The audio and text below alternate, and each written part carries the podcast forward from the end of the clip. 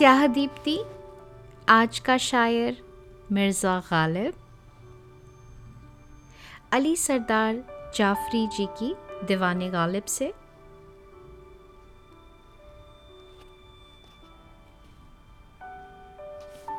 राजकमल पेपरबैक्स के द्वारा ये प्रकाशित की गई है।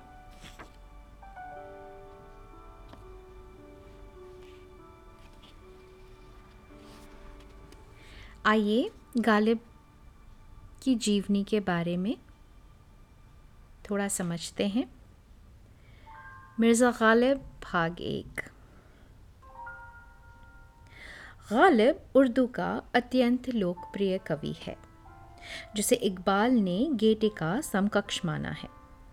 गत सौ वर्षों में दीवान गालिब के अनेक संस्करण प्रकाशित हुए हैं और असंख्य लेख लिखे गए हैं।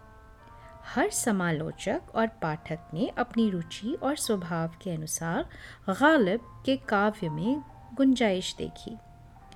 कभी प्रशंसा ने श्रद्धा का रूप धारण किया, कभी एक गंभीर विश्लेषण का और कभी उस अतिशयोक्ति का, जो कला का सुंदर आभूषण है।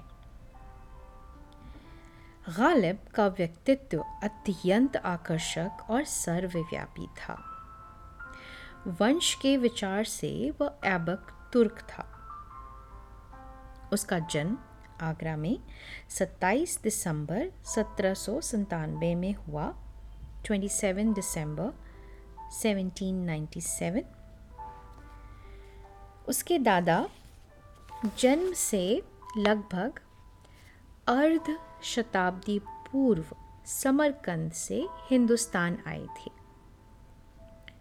इस खानदान ने गालिब को चौड़ा चकला हाड लंबा कद, सुडौल एक गहरा जिस्म, भरे भरे हाथ पाँव, किताबी चेहरा, खड़ा नक्श, चौड़ी पेशानी, घने लंबे, घनी लंबी पलकें और बड़ी बड़ी बादामी आँखें और सुर्ख और सफ़ेद रंग दिया था।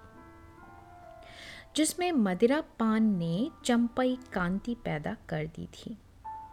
गालिब का स्वभाव ईरानी था। धार्मिक विश्वास अरबी, शिक्षा दीक्षा और संस्कार हिंदुस्तानी और भाषा उर्दू।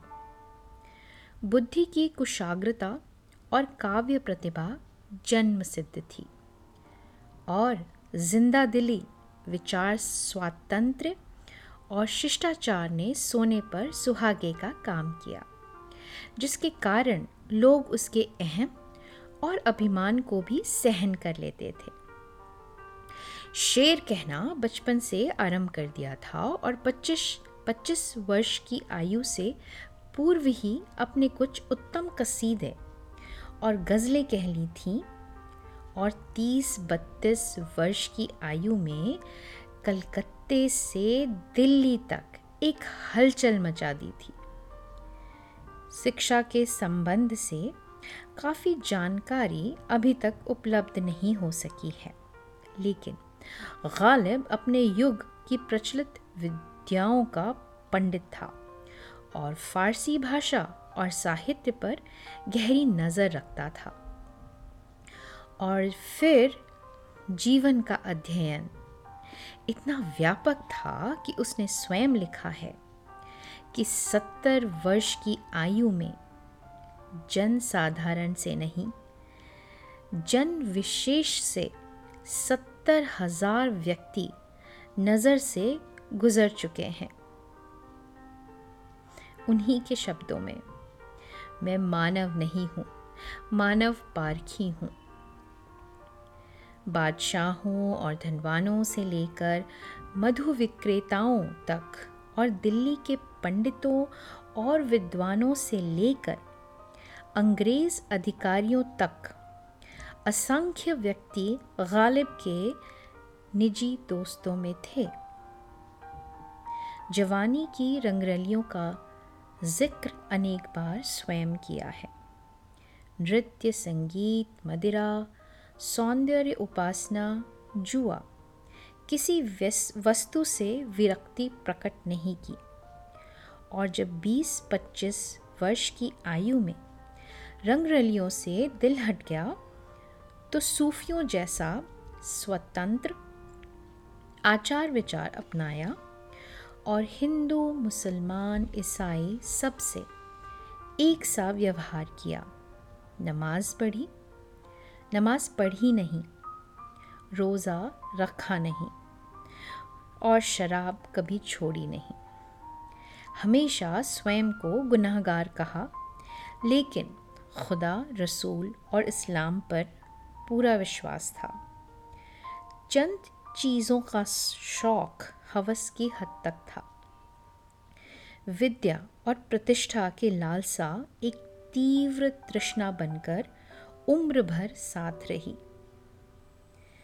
कड़वे करेले, इमली के खट्टे फूल, चने की दाल, अंगूर, आम, कबाब, शराब, मधुर राग और सुंदर मुखड़े हमेशा दिल को खींचते रहे।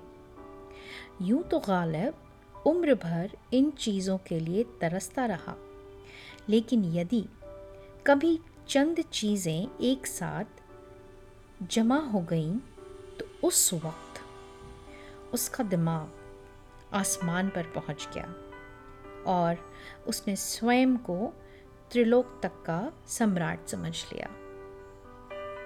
मिर्ज़ा गालिब, स्याह दीप्ति, भाग एक